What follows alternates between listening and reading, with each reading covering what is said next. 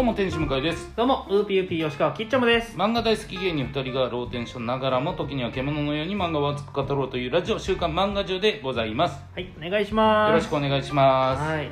というわけで今回はお互いに漫画をおすすめする回でございます。はい。はい。まあ本当に、えー前回もね、えーうん。素晴らしい漫画を紹介していただいたんですけれども。こちらこそです。はい。まあちょっと今回もねちょっと紹介させてほしいはい。まあでもやっぱ紹介するにあたってもなんか一巻の漫画が増えちゃうね。どうしても。これそうですちょっねと職業病入ってない。なんかやっぱお互いが読んだことなさそうな最新のやつ持ってこようみたいな。そうそうそうそう、ねありますから。でしかもなんか短い関数の方がうん。相手が読みやすくなる。ここにおいては。わかりますわかります。そう。ここにおいてはさ、別に何巻でもきっと読んでくれるだろうっていうこと思うけど、はい。はい。あのーこれが15巻あったらはい。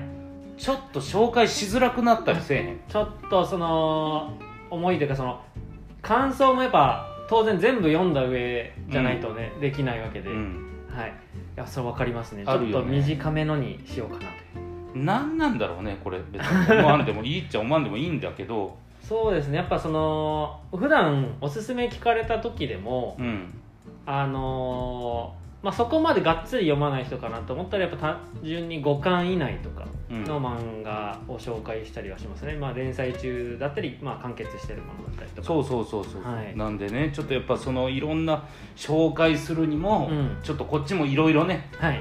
ちょっと考えたりしちゃうんですよ。まあ、手を変え品を変えというかそうそうそう。単純に僕がそのお互いが好きっていうのもあるんですけども。なるほど。はい、そうなんだよな、うんでもやっぱその目線で見てるから最近はほんまにうん、あのー要は例えば SNS でパンと流れてきた、はい。あの宣伝的な、はいはい。あるじゃないですか、はい。編集部の方がやってるような。なんかあああります1話だけ読ませてくれるみたいうんなあとは8ページだけみたいな。はい。結構やっぱあんなんチェックしてあこれ面白そうって言ったらはい。しっかりそのジャケ買いじゃないけど、うん。8ペ買いみたいな。ああ大事大事ですね。そうそうそう、はい。大事なんで。で、うん。その今回僕が紹介するのははい。この8ページお読んだ時にはい。面白くて、うん。えー読んだらっうん。ていうような漫画でおございおます。はいお願いします。あっていうかちょっと待ってください、あのこれ1月2日に配信予定なんですよ。はい。なので明けましておめでとうございます。えー、ここで？2023年です。2023年でさなん明でだよ。けましておめでとうございます。なんで今なんだよ。忘れてました。そうなのかよ、はい。やいや本年もよろしくお願いします。よろしくお願いします。ははい。ということで、えー、じゃあ行きましょうか。いお願いします。はい、えーそんな2023年ですね、はい。私が紹介したい、えー漫画はですねこちらでございますはい、えー、ハイダ高校先生。うん。はい、えーこちらモーニング連載ですね。はい。えー夢てふものは頼み染め敵はいデイドリームビリーバーという作品でございます、はい。はいこちらなんですけどもあのーまあ簡単に言いますと、うん。まあただいま1巻、はい。えー連載、え1巻がまあ発売中ではい。ございまして、こちらあー設定として明治34年、うん。はいえーこれが20世紀になったばかりですね、うん。つまり1901年のストーリーなんですけども、まあここで、えーまあ明治時代の34年って言ったらもう本当にあの江戸もね、はい。これ終わって、うん。新しい文化がいっぱい入ってきて、うん。まあゆそういう意味じゃ非常になんかいろんなものが混在するうん時代にこの主人公ねえー池田輝方という、はい。えー浮世絵師見習いみたいな感じですかね。17歳はい。の男の子がものすごい、えー浮世絵女性を描くはいはい。のが好きで。うん。でもそれはもうまっすぐ綺麗なものを描きたい。他の人は風景を描くのと一緒でうん。女性はとても美しいからうん。その人を描きたいっていうのでめちゃくちゃ女性の絵を描いてるはい。人なんですね。はい。でその人がある日夢を見てそこにめちゃくちゃ美しい女性がいたであの人を、まあ、絵にしたいなとか思ってバーッと街を歩いてたら小筆を持って街中で空気ね、うん。要はその空に絵を描いてる。絵を、うん。絵というか何かを描いてる女性がいて。あ素敵。でその人が夢で見た。そっくりなあの人だったと。あらでうわーってなって、はい。お前のことを描かせてくれとーうん。は言うんですけどもその女性からしたら、いあまりのことに驚いて「やめてください」ってもうすっごい情熱でもう目も血走ってるから「怖いです」って言って はい。えーまあ、逃げる。うん。で、えーその、おまあ、ゆり子さんっていう女性なんですけど、その女性が画塾っていう、まあ、要は絵を習ううん。塾みたいなところですね、はいはいはい。でそこにちょもう今日はせっかく画塾に入る日だったのにとんでもない目にあったわ。うん。って言って画塾に行ってでそこで、えー教えてもらおうと思ったら、えーそのさっき言った照方もそこの師匠に、えー指示を受けてて要はそこでまた教室で出会ってしまう。うん。うんでそこで書かせてくれやだやだみたいなことがあるんですけど、はいでこれが何がすごいかって実はそのゆり子もはい。夢ではい。照方を見てるんですよ。全く同じ状態でえー？夢で出会ってる。でも突き放してるっていうようなあことがベースで進んでいく。この浮世絵絵というものを介した明治時代の超ハイスピードラブコメあはあ。だからそのタイトルが「夢ってふものは」っうん。ていうのはやっぱ夢だでしょうね、から、なるほどうん、へこのえ見染め的ちょっとこれは僕も分かんないんですけど。でも本当にその後のうん「デイドリームビリーバー」とかも、うん。で、えーそこのめちゃくちゃなラブコメでしかもそのうん主人公の照方ってもう押すことしか知らない、うーん。なんで美しいと思ったものを書いちゃダメなんですか？なるほめちゃくちゃまっすぐなんですご利用しというかもでまあ一巻でもその片鱗はあるんですけどおそらくめちゃくちゃ才能があるんでしょうんう。う、んでもそんな中でゆり子さんはめちゃくちゃいいとこのお嬢ではいはいはい。長女であ時代的にいつかどっかに嫁ぐだろうみたいあなるほど。うわ。なそう。そうですよね。その中で勉学に勤しまないといけないのにあの人は絵ばっか描いて、でうん。まあまあ塾に生かしてで勉学も頑張るって言うからそれでいいじゃないかっていうその家族の話とかもゆり子は聞いてる。うんうん。だから私は絵を描かなきゃ生きていけないけどでも周りは違うものを求めてるよねとか。うん。そういう葛藤の中でめちゃくちゃまっすぐなはい。照方を見て、はい。このゆり子の気持ちが揺れ動いていくみたいな。はあなるほど、うん。影響し合う二人というか。になっていくんじゃないかなとああなるほどなるほど。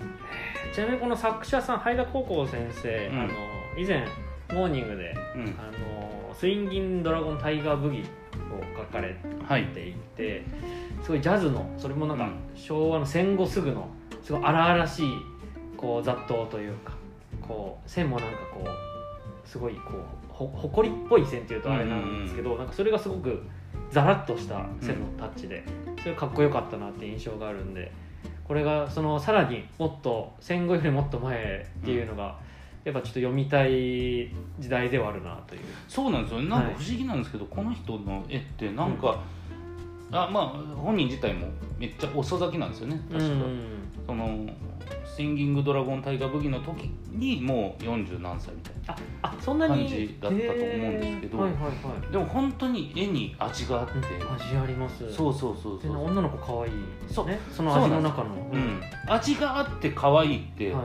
これ結構クリアする条件むずいと思ってるんですけど、うん、確かに確かに。それをしっかり書いている、うんはい。あの分かりやすくなんていうんですよ。ど真ん中なうん。ストレートな可愛い絵柄じゃないのに、うん。それと同様もしくは上にある可愛さを出してくれてるから、うん。こう愛嬌とかキュートさみたいなのがそうそうキャラ溢れてたりしますよね。うわこっちもすごい気になりますね。これはぜひちょっと皆さん、はい。読んでいただきたい。はい。ありがとうございます。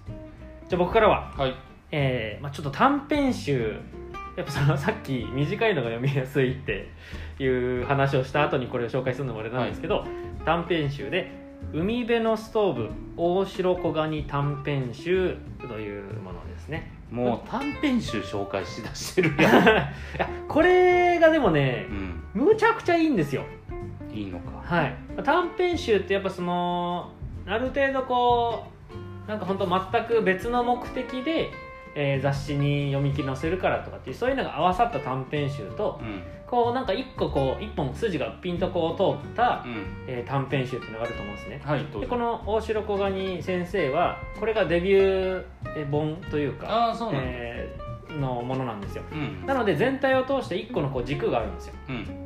えー大体がこのなんでしょうちょっと冬の話だったり、はい。雪が出てきたりっていう感じなんですごくその話自体の空気感っていうのがうん。澄んでるんですね、でその空気も澄んでるし作者さんがこの物語を見る上での目線その眼差しっていうのもすごく透明感のあるものになってるんですよ、うん。まあ、例えば、まあ、どんなものなのかっていうとこの表題作のうん「海辺のストーブ」っていう短編もうん。入ってましてこの海辺のストーブっていうのが、えーまあとあるところに、まあ、男女の大人のまあカップルがいまして、まあ、ちょっとそのお互いコミュニケーションのうん。そのうまくいってなくて、うん。まあ、ちょっと別れるみたいな話になるんですね。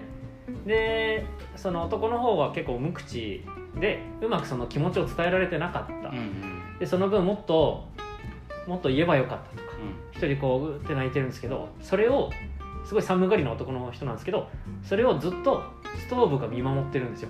うん。で急にそのストーブが話しかけるんですよ。はあ面白でえ喋れるの？みたいいん。ななんか喋ってみようと今まで思ってなかったけど喋ろうと思ったら喋れましたみたいな、うんうん。でそのなんかこう2人がこう付き添ってなんかこうちょっとどっか行ったりみたいうん。な話になっていくんですけど、うんこの話の中でなんか寂しさとかそういうものをなんか空気に溶け込むようにこうなんか行間を描いてるというかうん。間の表現の仕方とかすごい上手くて。うんとかあとセリフにしてもあのその女性が男性を振る時に言う言葉でうん。あの私が1でなんかあなたが0でみたいな。うん。であなたのその感情表現っていうのが私に対して全然なくてうんで1と1だったら全然いいんだけどでも1と0だから私だけどんどん減っていくような感じがしてすごく寂しかったみたいなうん。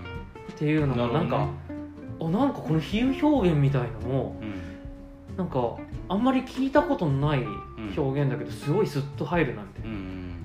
こうなんかやっぱ冬の場面なんでちょっとだけこうなんか寒くなるようなうん。こう描写あるんですけどこうちょっとストーブがあったりしてなんか心がほっと温まるようなうん。感じがしてちょっと火が灯るようなというか。うん。でちょっとまあ読みながら鼻の奥がちょっとツンとするようなうん。冬の朝の気配を感じるみたいな、で漫画でこの空気感をちゃんと感じれるものってすごいなって思うんですね、でまあその海辺のストーブ以外にも、えっとお話がまあ7つうん入ってまして、えーまあ、それぞれ、えっと、発表時期には結構ばらつきがあって4年前2018年のものから、まあ、最新の、えー、と2022年5月、えーまあ最近のやつだね。9, 月かな？9月のものまでうん。あって。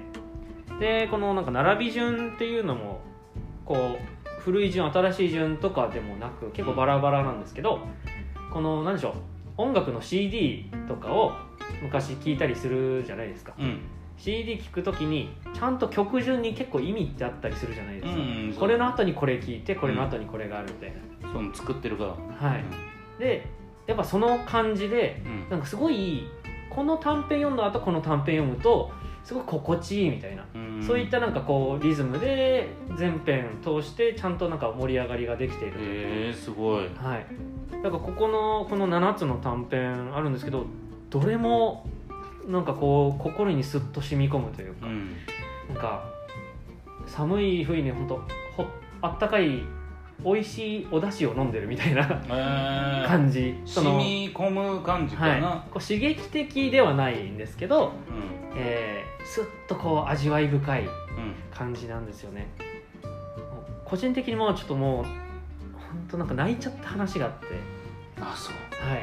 あの「君が透明になるたびに」お話がありましてこれも最初からちょっとこう不思議なお話だったりするんですけど、あのーまあ、とある夫婦がいまして旦那さんの方が交通事故に遭ってしまうんですね。うん。で交通事故に遭ってしまうんですけどそのトラックが横転してちょっと爆発してうん。化学薬品薬品が体にこう浴びせかけられてしまう。でどうなったかっていうと夫が透明人間になっはいちゃうんですよはいはいなるほど。はい、で透明人間になってしまった夫と、まあ、その奥さん、まあ、最初こそなんか不思議だねみたいな言って。食べ物を食べてもなんかサクサク消えてくみたいな、うん。へえみたいな。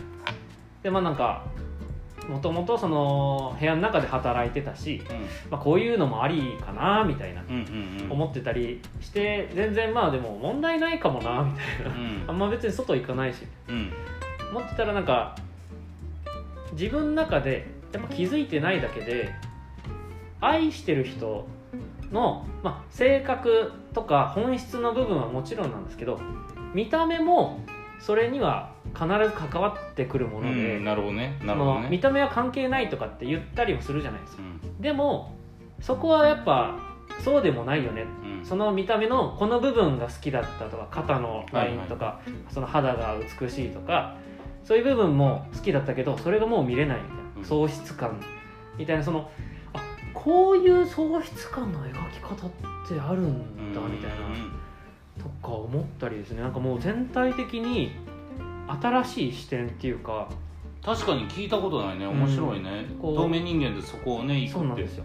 身近だけど身近だけどちょっとなんかあえてその見ようとしてなかった些細で、この繊細な部分というかそこをこうスッと描いてくれてうん。るそんな作品の、えー短編が7つ入ってるっていいいね。う、はい、めちゃくちゃいいですね、はい、で絵もねなんかこうちょっとシンプルめというか。あー好き。線がうん。ね線が綺麗なんですよね。いいね。スッと少なめといういやーこの絵で、はい。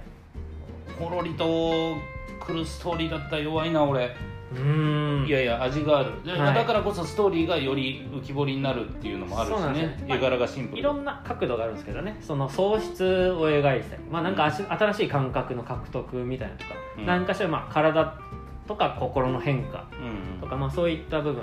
あとなんか沖縄出身らしいんですけど。うん。なんか沖縄出身だからなのかその寒さとか雪の表現っていうのがすごくなんか美しい。へえなるほど。んですよね僕たち僕たちっていうとあれですけどあのーその雪とかをちゃんとちゃんとっていう見て見たことある人うん。とか、冬が寒いものうんちゃだってうもんね。ねあるともうそれが普通になっちゃって子供の頃から普通になっちゃってるんですけど、まあ大人になってから上京してきたのであればそれがすごく新鮮な感覚としてこう心に響いたのかなみたいな、うん、っていうのがこうちょっと透けて見えて、うん。作者さんの目線をすごく感じて美しい話になってるなるほど。はい、いやありがたい。ちょっと読みたなった。はい、ぜひ読んでみてください。ありがとうございます。皆さんもねぜひ。こちら、えー放送してからはい。あの一緒にぜひあのみ皆さんも読んだ上でこれ聞いてほしいよね。あそうです感想会ねはね。はい。よかったらね、ツイートとかで読みましたよとうか、ん。うんそういうのを書いてくれると嬉しいですね。はいはいはい。はい。いやーいや実は俺それもうなんかいいみたいなことを言ってたからあそうさ僕がそう実はあの発売前からこれやばいっすよいいっすよって予告してたんですよね、そうもう買ってんのは買ってんのよ、あうなるほん、どはい。で読もうと思った時に、キッチョモがこれ紹介しますみたいなことなったらどうしようと思って、はいはいはい。やめといてよかっああたよかった。ギリギリセーフでした。あ危ない。危ないとこだった、はい。ストーブが消えるとこだった。あーもうそのもう感動し終わってますよ。みたいなことになってるとこでした。よかった。はい。いやぜひ皆さんも読んで、次回の感想会、えー聞いてください、はい。ありがとうございました。ありがとうございました